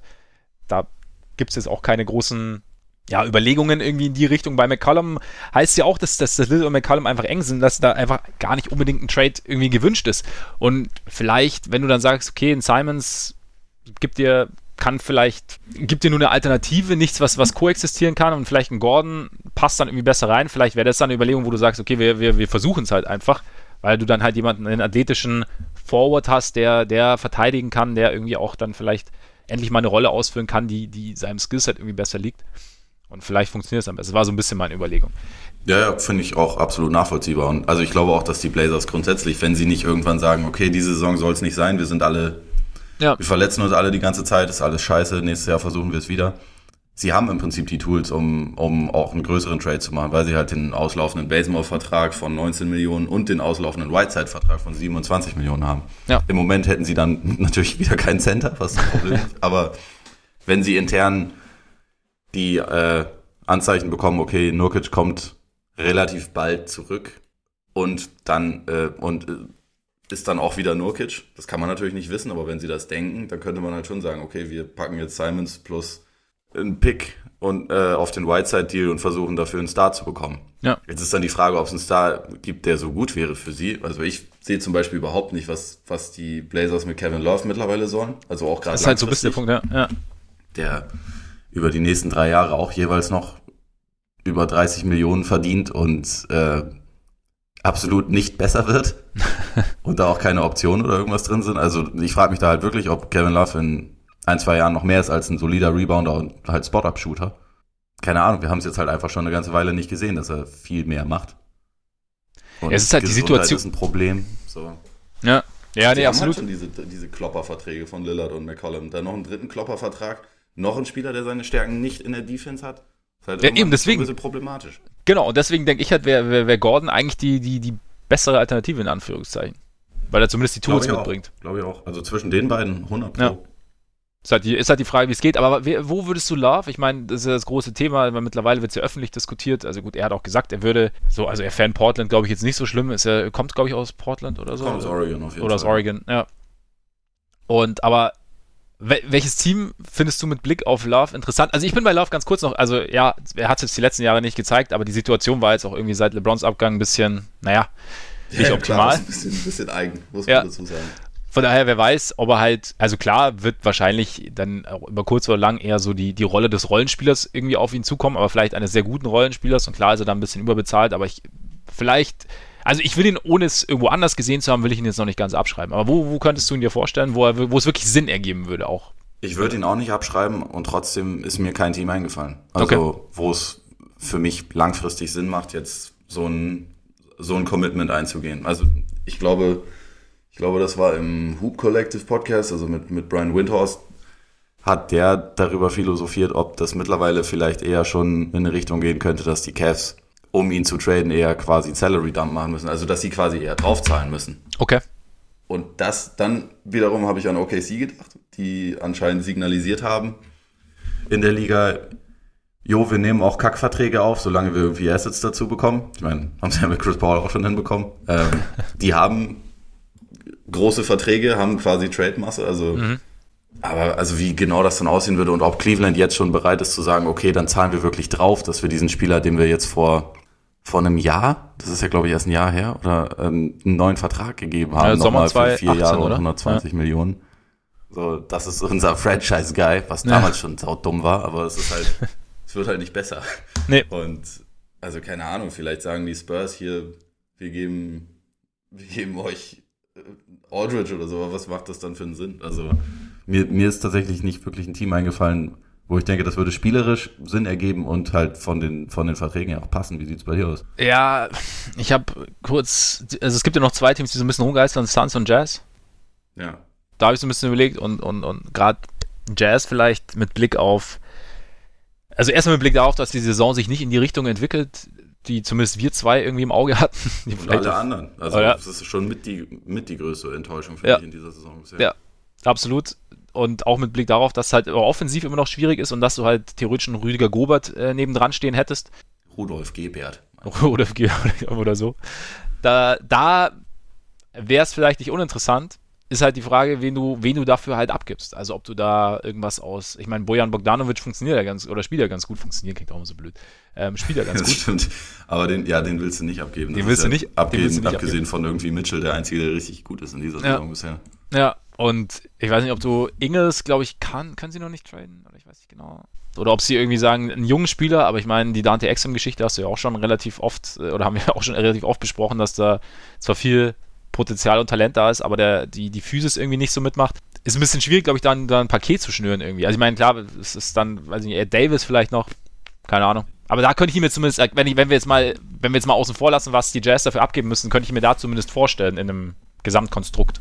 Du? Nee, weiß ich nicht. Also ich glaube, ich, ich finde Bogdanovic tatsächlich ziemlich gut in der Rolle. Und also für mich ist das Problem der Jazz halt, dass die Bank beschissen ist. Also erstens, dass Mike Conley noch nicht in der Saison ist und zweitens, dass die Bank wirklich eine Katastrophe ist. Und ich glaube, ich kann mir ganz gut vorstellen, dass, dass die was machen werden, aber halt dann vielleicht eher so ein bisschen kleinere Deals, mit denen man versucht, irgendwie da ein bisschen, bisschen in der Breite abzugraden, weil die Starting Five ist zwar jetzt nicht so überragend, wie man sie dacht, äh, wie man sich das vorgestellt hatte im Sommer, aber die ist okay. So die die Bank ist wirklich ein, ein massives Problem und ich glaube, da müssen sie halt irgendwie unbedingt nachbessern. Ingels ist ja zuletzt jetzt wieder ein bisschen verbessert, aber halt auch, weil er dann öfter mal starten darf. Also der ist ja, das war ja so ein bisschen die Hoffnung, dass er die die die Bank dann so ein bisschen anführt und das ist halt bisher in dieser Saison überhaupt gar nicht gelungen. Also wirft mit Abstand die schlechtesten Quoten seit Jahren. Irgendwie 36 Prozent auf dem Feld, 23 von der Dreierlinie und das ist über die letzten Jahre einer der besten Dreierschützen der Liga gewesen. Und das funktioniert Ja. halt noch überhaupt nicht. Und auch wenn man da schaut, Jeff Green, wir wissen das alle seit Jahrzehnten bei ihm, dass der seine geilen Spiele hat und dass der Spiele hat, in denen er einfach nichts beiträgt. Moody ist so ein Ja. bisschen, geht auch in diese Richtung. Also da fehlt es halt irgendwie einfach an allen Ecken und Enden. Und Exim ist ja bisher in dieser Saison auch wirklich überhaupt gar kein Faktor. Ja gut, hat, hat ja auch noch nicht so wahnsinnig viel Spiel gemacht. Ja, oder der zumindest hat er gespielt. lange nicht gespielt. Ja. Oder, also da, da, da Ja, nee, also- Fall, das müssen sie angehen. Hätte man halt noch die Suns, die ja vielleicht sagen könnten, so, ey, wir wollen auch irgendwie was, was Erfahreneres oder jemand Erfahreneren haben, einen, einen Big, vielleicht irgendwie, dass sie, dass sie Saric packen und noch irgendwie vielleicht einen Pick, keine Ahnung. Und damit Love dann äh, in die Big Man-Rotation um Aiton und Baines. Flash Volcano. Genau, Aaron Baines. Ich war gerade bei Leighton Baines. Warum auch immer. Aber Ja, ich weiß ja doch. Ich habe am Samstag kurz Everton gegen Chelsea angeschaut und da kam Leighton Baines erstmal, also zum ersten Mal seit langem wieder rein. Und da, Nein. da haben sie ganz viel drüber geredet, deswegen halt, genau. Aber es geht um Aaron Baines. Ob das irgendwie Sinn ergibt, da noch ein bisschen mehr, ja, erfahrene, verlässliche Offensivpower irgendwie dazuzufügen oder hinzuzufügen? weiß ich nicht. Also ich, ich verstehe den Gedanken dahinter, aber ich weiß nicht, wie, wie sinnvoll es gerade für die Suns ist, weil sie halt eigentlich mit diesem Booker, Booker, Aiton, Kern und auch Oubre beispielsweise ja noch richtig jung sind und da ein Ja, Zeitplan ist beispielsweise gut ne? dazu passt. Also Baines ist Ja. natürlich alt, aber ich weiß nicht, ob, ob das bei denen gerade so viel Sinn macht, das aufzulösen, um da dann jemanden wie Love reinzuholen, der halt eher in die, in die äh, niedergehende Richtung tendiert. Zumal muss man halt auch gucken, wie viel Sinn das dann ergibt, neben Baines quasi noch so einen Mhm. Spieler hinzustellen. Noch ein Splash Mountain. Ja, also ich glaube, das, das wäre halt auch, das wäre für diese Saison, würde es die schon besser machen, das auf jeden Fall. Aber man muss halt irgendwie immer sehen, wie haut's in die Planung für die nächsten, für die nächsten paar Jahre Mhm. rein. Ne? Nee, absolut. Ja, ich finde es auch, ich finde es schwer, irgendwie was so, ich habe oder ich hatte auch Schwierigkeiten, so die, die perfekte oder die sehr gute Destination für, für Love zu finden. Sixers vielleicht irgendwie kommt jetzt gerade noch. Ob die vielleicht irgendjemand. Weil sie große, große Menschen mögen. Weil sie große, aber vor allem halt jemanden, der ein bisschen von draußen schmeißen kann. Aber es war jetzt gerade ein spontaner Gedanke. Ich glaube, sie haben nichts, was, was irgendwie dann Sinn macht in Sachen Trades. Zumindest nichts, was sie abgeben wollen. Ja, genau. Also und dann auch nichts, was, was äh, für die Cavs jetzt wahnsinnig viel Sinn macht. Also ja. die können jetzt mit einem Al Horford auch nicht so viel anfangen. Nee, eben genau. Da hast du halt die, du hast ja das Gehalt, hast du ja dann die Problematik, weil Sixers ja äh, durchaus schon am Cap sind. Von daher. Ja. Wen, hast, wen hast du noch, um jetzt mal von Love wegzukommen? Ja, also über, über den Tomato Rosen haben wir letzte Woche schon ein bisschen geredet. Deswegen, ja. da habe ich halt, sehe ich genau das gleiche Problem wie mit Love, dass es einfach schwer wird, da irgendwie ein Team zu finden. Ähm, mhm. Davis Bertans natürlich, mein absoluten Lieblingsspieler. Mhm. Ja. Bei dem ich, also das ist wirklich auch bei dem, glaube ich, eine relativ interessante Frage, ob er das, was er im Moment in Washington veranstaltet, wo er wirklich einfach ein ziemlich krasses Spiel nach dem anderen raushaut, Dreier schmeißt, die, also mit denen er einfach aussieht wie der etwas größere europäische Bruder von Kyle Korver, ob er quasi so auch in einem Playoff-Szenario funktionieren kann, weil er das halt mhm. bei den Spurs bisher überhaupt nicht getan hat. Also, wo er über die letzten beiden Jahre, wenn er gespielt hat, wirklich meistens relativ schnell den den Haken von Popovic bekommen hat, weil es halt defensiv nicht so gepasst hat. Und da, ja. da ist halt wirklich die Frage, ob er das, wie er im Moment spielt, ob er da halt noch so eine, so eine Entwicklung defensiv hinlegen kann, dass er einem Contender wirklich helfen kann. Aber dann, ich glaube es halt eigentlich schon und ich glaube, dass seine, seine Gravity mittlerweile so groß ist, dass ein Team grundsätzlich einfach sehr davon profitiert, wenn der mit auf dem Feld ist. Und deswegen wäre das eigentlich einer, bei dem ich das ganz cool fände, wenn er, wenn sich den ein Top-Team schnappt. Also können die Celtics sein. Das habe ich jetzt ein paar Mal auf Twitter gesehen, ähm, mhm. dass das irgendwie spekuliert wurde, wenn man denkt, okay, wir haben wahrscheinlich nicht die Möglichkeit, jetzt irgendwie einen klassischen Riesencenter noch reinzuholen. Also gehen wir einfach in die andere Richtung, besorgen uns noch mehr Shooting, spielen einfach Five Out. Ähm, mhm. Das wäre das wäre für dich eine ganz interessante Idee. Aber ich meine, Shooting brauchen viele Teams, ne? Also auch die Sixers mit Bertans hätten auch relativ viel Spaß. Und da der halt nur 7 Millionen verdient gedacht, ja. und nicht irgendwie 50.000 Milliarden, Gastillion, Shabadabadubi die Million, wie Dr. Evil sagen würde, ähm, ist es da im Prinzip halt wesentlich leichter, einen Abnehmer zu finden. Und ja, da, also, also ich glaube auch, dass Washington da zumindest zuhören würde. Mhm. Hast du bei den Sixers jemanden, den du, bei dem du dir vorstellen kannst, dass sie, also dass A, die Sixers bereit wären, ihn abzugeben und B, die Wizards dann auch sagen würden, okay.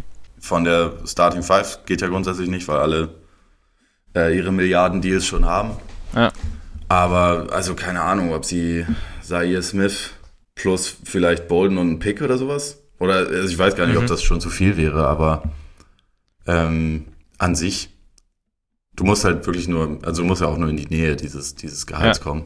Ja. Äh, ich, ich habe jetzt die, die Mathematik da nicht komplett im Kopf, aber also das, das wäre, ist halt auch die Frage, wie viel dann Washington von einem Asset wie Zaire Smith oder so hält, aber oder Thibault glaube ich nicht, dass sie den abgeben wollen. da hatte ich aber, den hatte ich aber tatsächlich gedacht. Also klar, ich meine, alle lieben ihn für seine Defense, aber ist es aus Sixers Sicht das, was sie brauchen? Also ich meine, er, er, er kriegt natürlich, also ich, wie gesagt, ich schaue jetzt auch nicht jedes Sixers-Spiel, aber was ich so mitkriege, ich meine, er spielt, er verteidigt gut, aber er, kann, er trifft, also er gibt ihm quasi eine Komponente, die sie schon, die auch Josh Richardson bietet, vielleicht nicht so gut wie Thibault teilweise verteidigt, die aber auch Ben Simmons geben kann. Sie haben mit MB theoretisch einen guten Defender, also sie haben Horford einen guten Defender. Also ist es für die, wäre es jetzt für die Sixers nicht wertvoller zu sagen, okay, tut zwar weh, aber unser Zeitplan ist auch nicht ungefähr, also auch nicht zwingend, wir entwickeln jetzt einen Rookie und warten, bis der sich einen verlässlichen Wurf noch aneignet. Also klar, kannst du, das kann sein, dass es komplett in die Hose geht und Thibault in zwei Jahren äh, 3D vom Allerfeinsten liefert. Ja, ich meine, er trifft ja momentan auch 46 Prozent seiner Dreier, aber sie sind halt auch alle weit offen und ja. äh, quasi aus dem, aus dem Stehen. Also ne, ich, äh, deswegen mit Vorsicht zu genießen. Aber genau. ja, ich weiß, was du meinst. Nee, genau. Und, und ob, oder ob du halt sagst, du, du holst dir halt einen dynamischen Schützen quasi, der halt, wie du sagst, eben die, die Defense also so sicher von draußen trifft, dass die Defense halt definitiv auf ihn aufpassen muss und ihn eben nicht offen stehen lassen kann, sondern halt ihm auf der auf dem Füße stehen muss. Und das ist ja eben entscheidend, da, damit Simmons Platz hat für seine Drives, damit Embiid vielleicht auch mal mehr in Korbnähe abschließen kann. Also, weißt du, keine Ahnung, ob das, ob das eine Überlegung sein könnte. Also ich weiß es auch nicht, aber. Könnte es mit Sicherheit sein. Also grundsätzlich werden, werden die Sixers, denke ich, versuchen, dass sie halt noch ein bisschen mehr Shooting reinbekommen. Ja. Ob sie dann, äh, also was sie dafür opfern, mal schauen, aber ich, ich denke schon auch, dass das für sie Priorität haben muss und dann gibt es vielleicht auch mal ein Szenario, wo man sagt, okay, dann müssen wir auch, selbst Thibault, auch wenn wir ihn lieben, müssen wir dann vielleicht abgeben. Ein mögliches Gedankenspiel ist es sicherlich. Malik Beasley grundsätzlich. Äh, einfach mhm. weil die Nuggets, glaube ich, was tun müssen, um ihre viel zu große Rotation ein bisschen zu bisschen einzudämmen. Eigentlich kann man da aber halt auch überlegen, ob das mehr Sinn macht, bis zum Sommer zu warten, wenn Bradley Beal quasi wieder, also wenn man für mhm. den traden darf und man dann halt sagt, okay, dann kommen wir wirklich mit einem Godfather-Angebot um die Ecke und bieten, bieten die Farm. Sie können dann zwar Beasley, glaube ich, nicht mehr bieten, weil der dann Restricted Free Agent ist, aber sie hätten dann im Prinzip immer noch jede Menge Assets, um halt so einen Deal zu machen. Also das müssen sich die Nuggets halt, glaube ich, überlegen, ob sie versuchen, irgendwann so einen dicken Fish-Move zu machen oder ob sie jetzt halt irgendwie ein bisschen kleinere machen. Aber bei denen ist halt einfach die, die Rotation zu groß. Also sie kriegen. Hernan Gomez hat es jetzt mittlerweile wieder reingeschafft in die Rotation, war am Anfang raus. Dafür ist jetzt irgendwie Porter mal ja, mal nein. Das ist irgendwie ja. so ein Hin und Her. Und ähm, ja, auch für Beasley, der letzte Saison teilweise richtig, richtig stark gespielt hat und, glaube ich, gezeigt hat, dass er Potenzial hat äh, ist halt in dieser Saison einfach mega schwer. Und deswegen denke ich, da, da könnte das vielleicht ganz, ganz gut tun, irgendwie mal einen Deal, äh, Deal einzufädeln. Ja, das ist, ist ein ganz guter Ansatz. Also für Bertans meinst du dann quasi, oder? Äh, nee, also Beasley, Beasley meinte ich jetzt, meinte ich jetzt los allgemein. davon. Also okay, eigentlich haben okay. sie auf Forward haben sie auch genug Spieler. Also ja. Jeremy Grant findet ja langsam besser in seine Rolle. Das ist an sich, finde ich, auch ein sehr guter Spieler. Millsap spielt sowieso eine überragende Saison und dann hast du da auch nicht so viel Platz für, für Bertans. Also da, da ja. würde ich jetzt die Nuggets eher nicht. Okay, okay. Nicht nee, aber, nee, aber hast recht. Also, wenn man da irgendwas ausdünnen könnte, quasi vielleicht, wenn es auch nur ein Pick ist oder so, dann dafür bekäme. Also, ich glaube ähm, auch, dass das bei Beasley einfach ziemlich wahrscheinlich ist, weil so wie das im Moment aussieht, werden sie ihn halt im Sommer nicht halten. Und ja, dann macht es ja. vielleicht mehr Sinn, da vorher was rauszuholen. Und dann denke ich, gibt es auch ein paar Teams, die, die Interesse daran hätten, weil das halt eigentlich ein, ein solider Wing ist. Und Wings kannst du ja. grundsätzlich ja haben einen relativ hohen Wert. Und letzte Saison hat er 40 Prozent seiner Dreier getroffen bei fünf Dreiern pro Spiel. Also jetzt auch wirklich nicht gerade eine kleine, kleine Stichprobe. Mhm. Und für, also für den müsste es eigentlich einen Markt geben. Was hältst du denn allgemein so von den Mavs als möglicher? Ich meine, die, die haben ja noch diese Trade Exception aus dem. Die haben noch so eine verrückte Trade Exception. Ja. Aus diesem Harry B Trade, die glaube ich bei über 20 Millionen liegt, wenn ich mich nicht ganz täusche. Müsste, ja, genau. Also ziemlich, ziemlich ordentliches Ding. Ich habe sie gleich wenn, sich, wenn, wenn mein Internet mitmacht. Schwierig. ich glaube 21,3 habe ich mir irgendwie mal. Ja, das, das habe ich hier stehen. Kommen. Das heißt, man könnte zumindest, und ich meine, die gilt ja nur, die gilt ja nur ein Jahr, ne? Die gilt nur ein Jahr. Immer, immer genau ein Jahr bis zum, ja. also nach dem Trade. Genau das, ein Jahr. Genau, das heißt, also es wäre jetzt ten, tendenziell gar keine blöde Idee, irgendwas zu machen. Und die Mavs dürfen zwar keinen eigenen Pick traden, weil sie zwei abgegeben haben im Zuge des Porzingis Trade, aber Sie haben, gut, es ist ein Second Rounder der Warriors jetzt für den kommenden Draft, den sie theoretisch abgeben dürften. Ist da Covington eine Option? Spannend. Ähm, ja, würde, würde da reinpassen. Aber für was? Also ich meine. Brunson? Brunson. Was natürlich schmerzhaft wäre. Brunson plus Dwight Powell oder was? Irgendwie sowas in die Richtung und dann hat eben diesen Warriors-Pick noch oben drauf. Also es ist halt die Frage, ob die, ob die äh, Wolves da sagen, geil. Aber zumindest wäre Brunson jemand, der ein bisschen, der zwar jetzt nicht kein Spencer Dinwiddie natürlich, aber der, der zumindest ins, ins Anforderungsprofil grob reinpasst, passen könnte. Ja, ja. Ähm, ich weiß nicht, also ich, ich, ich weiß, sehe da nicht so den Anreiz für die, für die Timberwolves. Ich glaube, das, ja. ist, das ist nicht genug Gegenwert. Und ja. also bei, bei solchen Teams muss man auch, glaube ich, noch dazu sagen, es gibt halt in dieser, in dieser Saison bisher noch nicht so viele Teams, die mit der Saison quasi schon abgeschenkt haben und jetzt quasi Seller sind auf dem Markt, weil Nee, eben. So ein Team wie die Timberwolves würde ich auch nicht als Seller sehen. Auch die ja. Kings oder so. Ja. Und auch die Spurs, die mit 9-14 schlecht dastehen, die werden alle noch nicht sagen, wir kacken jetzt rein in dieser Saison und wir geben jetzt unsere Spieler ab, sondern ja. ähm, die werden das so versuchen. Deswegen kann das auch ganz gut sein, dass es sich, bis es wirklich dann Bewegung auf dem Markt gibt, dass es sich eher noch so bis, bis Januar oder so hinzieht. Also ich, ich würde jetzt nicht damit rechnen, dass es irgendwie direkt gleich mega viele Trades gibt, aber da schätze ich, also Covington in Dallas wäre super, aber ich weiß nicht, ob sie da das Paket für haben. Ich meine, die Mavs haben halt auch wirklich diesen völlig besemmelten Vertrag für Paul gezahlt, ne? Also, der ihm über die nächsten vier Jahre irgendwie 44 Millionen Dollar einbringt, was vollkommen unnötig ist. Also, nichts gegen ihn. Der macht seine Rolle schon, schon okay. Aber das ist so ein Spielertyp, für den brauchst du wirklich nicht so viel und nicht so langfristig zahlen. Mhm. Und ich meine, das ist zwar eine, eine Summe, also mit dem jährlichen Gehalt irgendwie von immer so 10, 11 Millionen, die an sich sehr gut tradebar ist, aber wer will halt diesen Spielertyp haben für so lange Zeit? Das ist halt mhm. immer so ein bisschen die, die Preisfrage. Und deswegen ist das schwierig. Ich meine, sie haben natürlich auch noch die den auslaufenden Vertrag von Courtney Lee, 13 Millionen. Ja. Könnte auch auf jeden Fall als Chip eingesetzt werden. Tim Hardaway, so wie er im Moment spielt, äh, ist sein Wert wahrscheinlich noch mal ein bisschen höher, als er, als er vor einer Weile noch war. Also wenn, wenn dann wahrscheinlich jetzt, aber auch da wird es schwierig, weil halt jetzt 20 Millionen dieses Jahr, nächste Saison auch noch mal 19 Millionen als Spieleroption. Muss man mal schauen. Also die Mavs sind halt auch ein Team, was wirklich auf dem Flügel noch ein bisschen, bisschen Upgrade brauchen könnte. Das ist für mich auch ein Team, was wegen Beasley zumindest mal anklopfen sollte. Aber wie sie es dann letztendlich gedeichselt bekommen, ja, vielleicht ist äh, Lee gar nicht so eine schlechte Idee für Beasley. Ja, wenn, so er bei den, auch, ne? ja. wenn, er bei, wenn er es bei den Nuggets eh nicht richtig, nicht, nicht richtig glücklich wird. Mhm. Stimmt. Hast du irgendwas, hast du irgendwas für Iguodala gefunden? Nee, äh, der, über den habe ich ehrlich gesagt gar nicht nachgedacht. Äh, weil das Problem ist, die Summe ist hoch. Jeder rechnet damit, dass er nur nach LA will und auch, es rechnet auch jeder damit, dass, dass es irgendwann die Einigung zwischen ihm und Memphis gibt, weil, also wegen Buyout. Ja. Weil natürlich signalisieren die das jetzt noch nicht, aber lass die Trade Deadline halt mal durch sein und dann haben die da halt noch quasi eine, eine Kaderleiche und das ist ein junges Team, was es ja beispielsweise das machen kann, wie die Sixers vor, also vor sieben, acht Jahren auf den Höhen der Mhm. Inky-Ära, wo sie dann halt einfach Leute ausprobiert haben, wie es auch Miami Ja. letzte Saison mit Kendrick Nunn gemacht hat, der jetzt, also dem sie am letzten Tag der Saison irgendwie noch einen Vertrag gegeben haben und der jetzt Mhm. halt ein absolut zentraler Teil ihres Teams ist. So, man opfert dadurch ja irgendwie was. Und Ja. an sich haben die, na- äh, die Grizzlies nichts davon, nach der Trade Deadline immer noch Iguodala im Kader stehen zu haben und dem irgendwie sein Geld zu überweisen dafür, dass er nicht für sie arbeitet. Nee, absolut. Also zumal ja einfach so die, ja, du hast halt, also dadurch, dass er, sein Gehalt ist halt relativ hoch. Also das fand ich so, als ich dann so, also du, wenn du nach, nach Trade-Partnern suchst, sind gerade, ist es halt schwer, da den Teams zu finden, die es auch zahlen können und wollen natürlich. Und deshalb, ja, keine Ahnung. Ich habe überlegt, Portland hab ich, kam mir dann auch irgendwie in den Sinn, ob dann halt Basemore plus Pick oder sowas. Das ist halt das Ob Problem, das- ne? Das ist dann für ein halbes Jahr Iggy. Und eigentlich Genau. willst du dir Iggy ja nur holen, wenn du denkst, du gewinnst den Titel dieses Jahr. Und bei aller Ja. Liebe, das werden die Blazers nicht. Das Wer werden auch die. Mavs nicht. Deswegen Aber wenn, wenn sie Mello und Iggy hätten.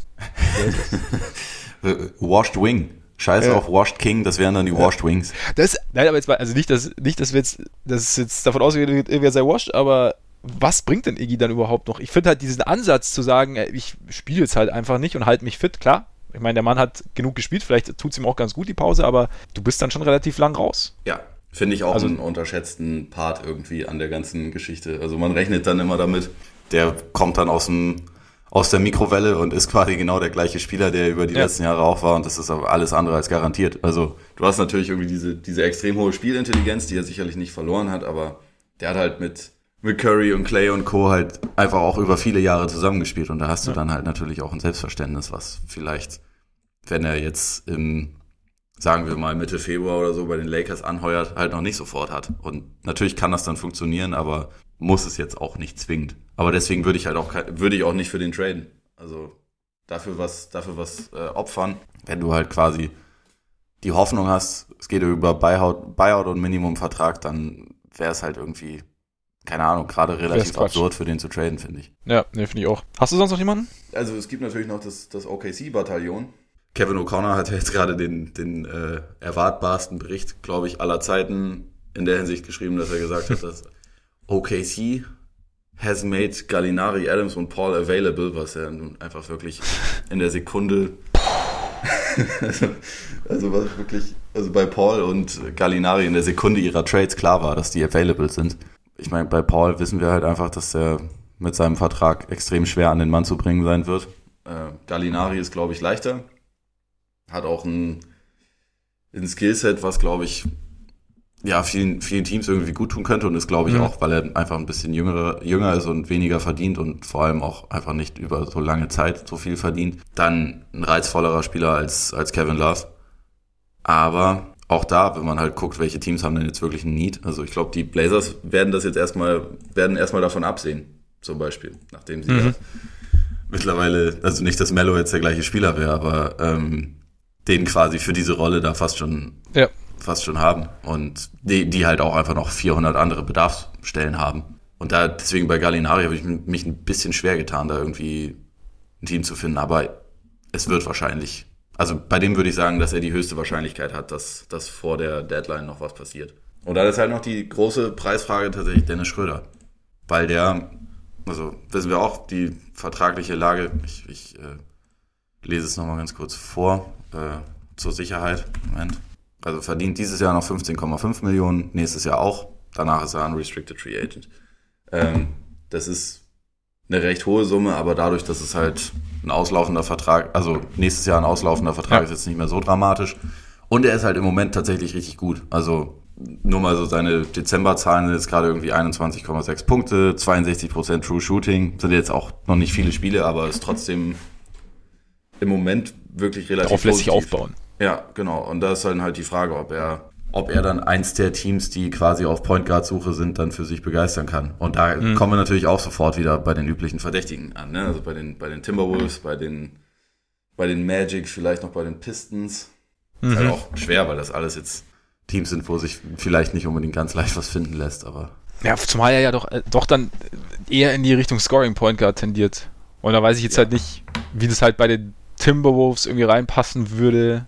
Magic, ja, auch schwierig. Also ich meine, da, da sieht zumindest Spencer Dinwiddie vielleicht schon besser aus. Auch wenn der vielleicht ja, ja, ohne Pro. Also Dinwiddie ja. ist auf jeden Fall auch der, der bessere Spieler. Ich glaube, mhm. das, ist, das ist schon klar so, aber äh, also. Bulls vielleicht für Schröder. Bulls vielleicht für Schröder. Moment, das muss ich mir jetzt mal kurz angucken. wenn die Bulls äh, Le Boulet oder so haben. Wen, wen Chris Dunn. du dann abgeben? Oh ja, Chris Dunn, den will natürlich jeder haben. Ja, will natürlich jeder haben. Es war, es war jetzt gerade tatsächlich nur ein, ein rein, also ein spontaner Einfall. Ja, wen gibst du ab? Cristiano Felicio. genau. Das muss eigentlich ja, reichen. Das sollte, da muss, müssen die, die Thunder eigentlich noch was drauflegen, finde ich. Ja. Ja, es ist halt echt, also ich würde zum Beispiel Satoranski natürlich nicht abgeben, auch wenn das alles noch nicht so gut ist. ist wie gesagt, ich finde Bulls einfach schwer einzuschätzen, weil ich glaube, dass da einfach also die einzelnen Spieler, weil ich glaube, dass da einfach noch sehr viel außenrum äh, im Argen liegt. Gut, Otto Porter ist jetzt erstmal raus, noch die nächsten vier Wochen mindestens. Auch mhm. gut, weil man jetzt festgestellt hat, dass er doch einen kleinen Bruch hat im Fuß.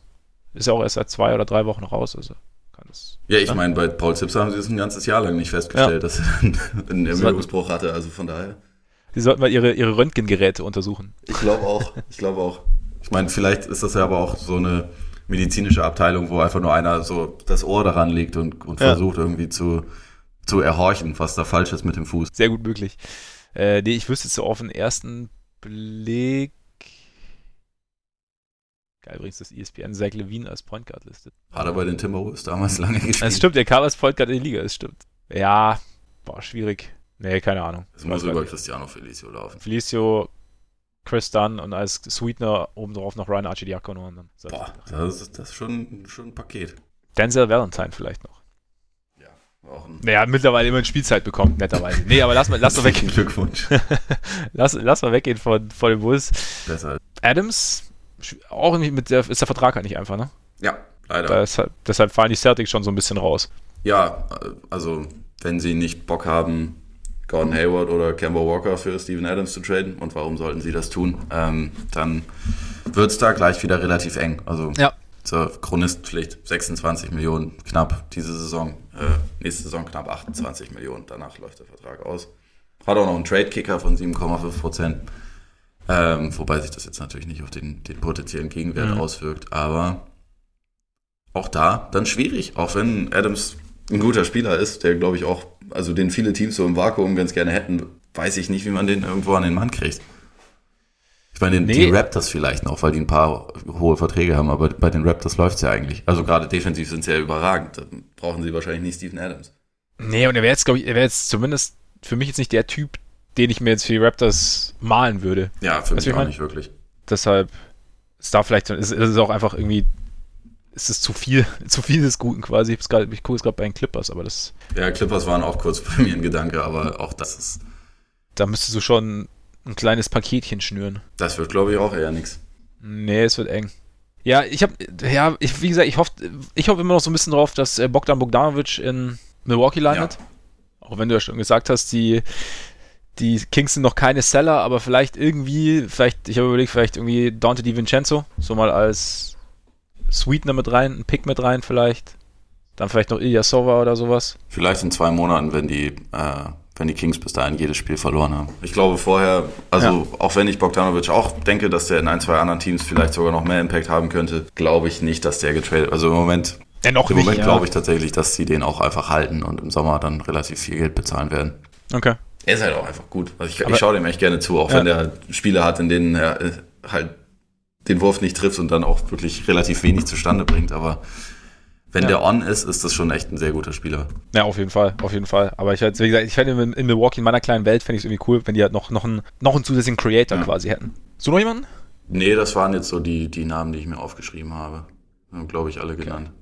Dann könnten wir eigentlich jetzt noch so zu, als, als kleinen Abschluss zum Ausklang zu, einer, zu der Frage von The Moon von, äh, aus Twitter gehen. Können oder? wir tun.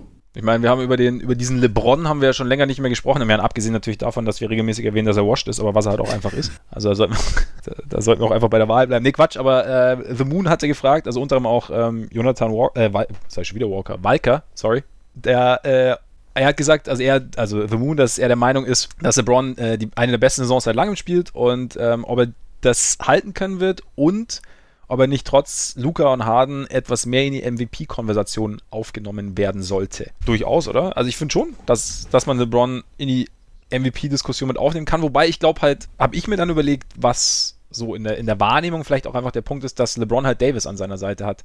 Also quasi einen Co-Star, der richtig, richtig gut funktioniert, ja.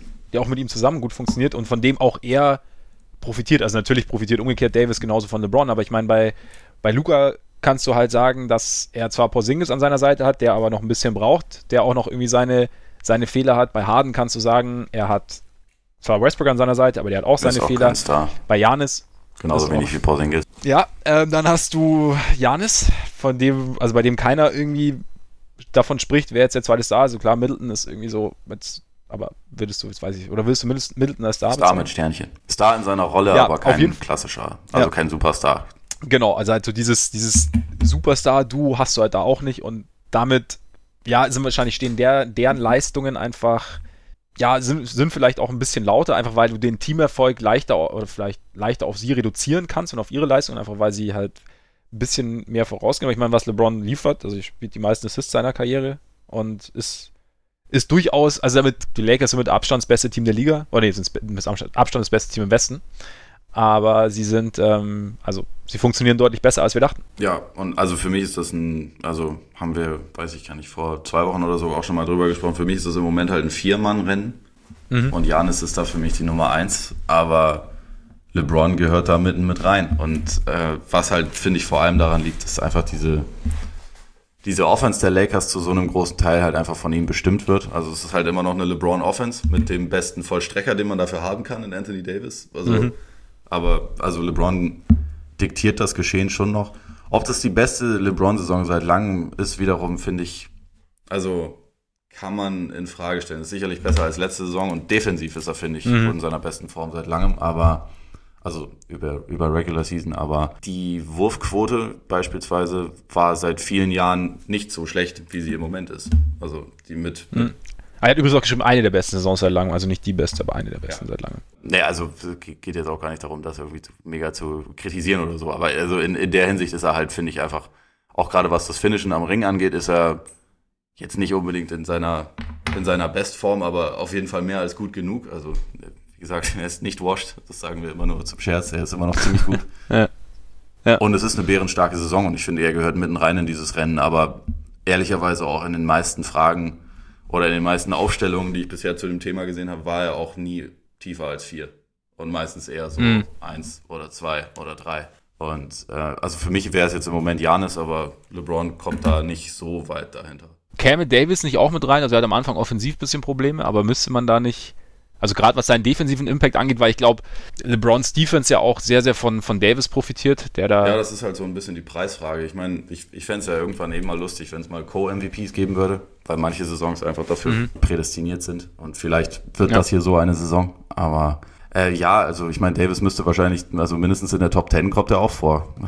Und das ist halt dann wiederum auch eigentlich der Case gegen LeBron, ne? Also, weil das halt aber ja, an, sich, an sich ist es halt blöd. Also an sich sollte ein guter Mitspieler sowas ja nicht verhindern, finde ich. Nee, nee finde ich auch, aber es ist wahrscheinlich einfach in der Wahrnehmung halt, was ich meine, ist einfach ein Punkt. Also dass halt die Leute dann eben, wenn jetzt ein Doncic, weiß ich nicht, in so und so viel Spielen aufeinander plus 20, plus 5, plus 5 auflegt und dann halt sein Team, von dem man es nicht unbedingt erwartet hatte, zu einer sehr, sehr positiven Bilanz führt und ähm, momentan zu einem sicheren Playoff-Anwärter macht, dann wie gesagt, schreit es, glaube ich, einfach lauter als jetzt ein LeBron, der gemeinsam mit Davis irgendwie, ja, die Lakers irgendwie nach vorne, also zu einem, zum besten Team zu am besten macht, aber da denkst du, okay, da hast du halt noch einen Davis neben dran und wie gesagt, dieses Pick and Roll der beiden funktioniert halt schon sehr gut. Ich glaube, LeBron spielt auch sehr, sehr viele seiner Assists auf, auf ja. Davis. Was man bei LeBron sicherlich auch dazu sagen kann, der hat einfach einen, höheren Exzellenzstandard als jeder andere Spieler und deswegen ja. auch in, auch wenn er jetzt fast 35 ist, erwartet man einfach von ihm irgendwie immer noch in jedem Spiel überragende Leistung und er, er liefert sie auch ab, muss man ihm zugute halten, aber ja. er, er hat halt einfach so einen unglaublichen Standard gesetzt über seine Karriere dass man da dann quasi nicht mehr wirklich davon überrascht ist, wenn er halt überragend ist. Deswegen ist mhm. es dann vielleicht, wird ein bisschen weniger individuell darüber berichtet. Wobei ich jetzt grundsätzlich ja. nicht sagen würde, dass über die Lakers zu wenig berichtet wird, im Gegenteil, aber ähm, vielleicht was, was jetzt genau das angeht.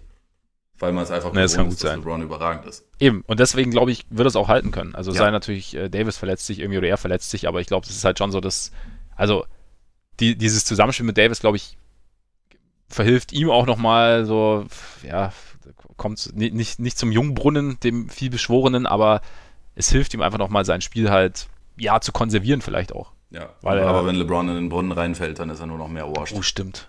Stimmt, ja, das sollte nicht passieren. Also doch kein Brunnen für LeBron.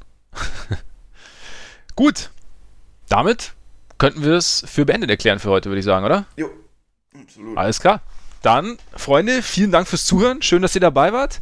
Ja, wie jede Woche natürlich der Hinweis, dass ihr uns gerne abonnieren könnt, sofern ihr es noch nicht getan habt. Apple Podcast ist da hervorragend. Da könnt ihr uns auch direkt, wenn ihr möchtet, eine Rezension hinterlassen.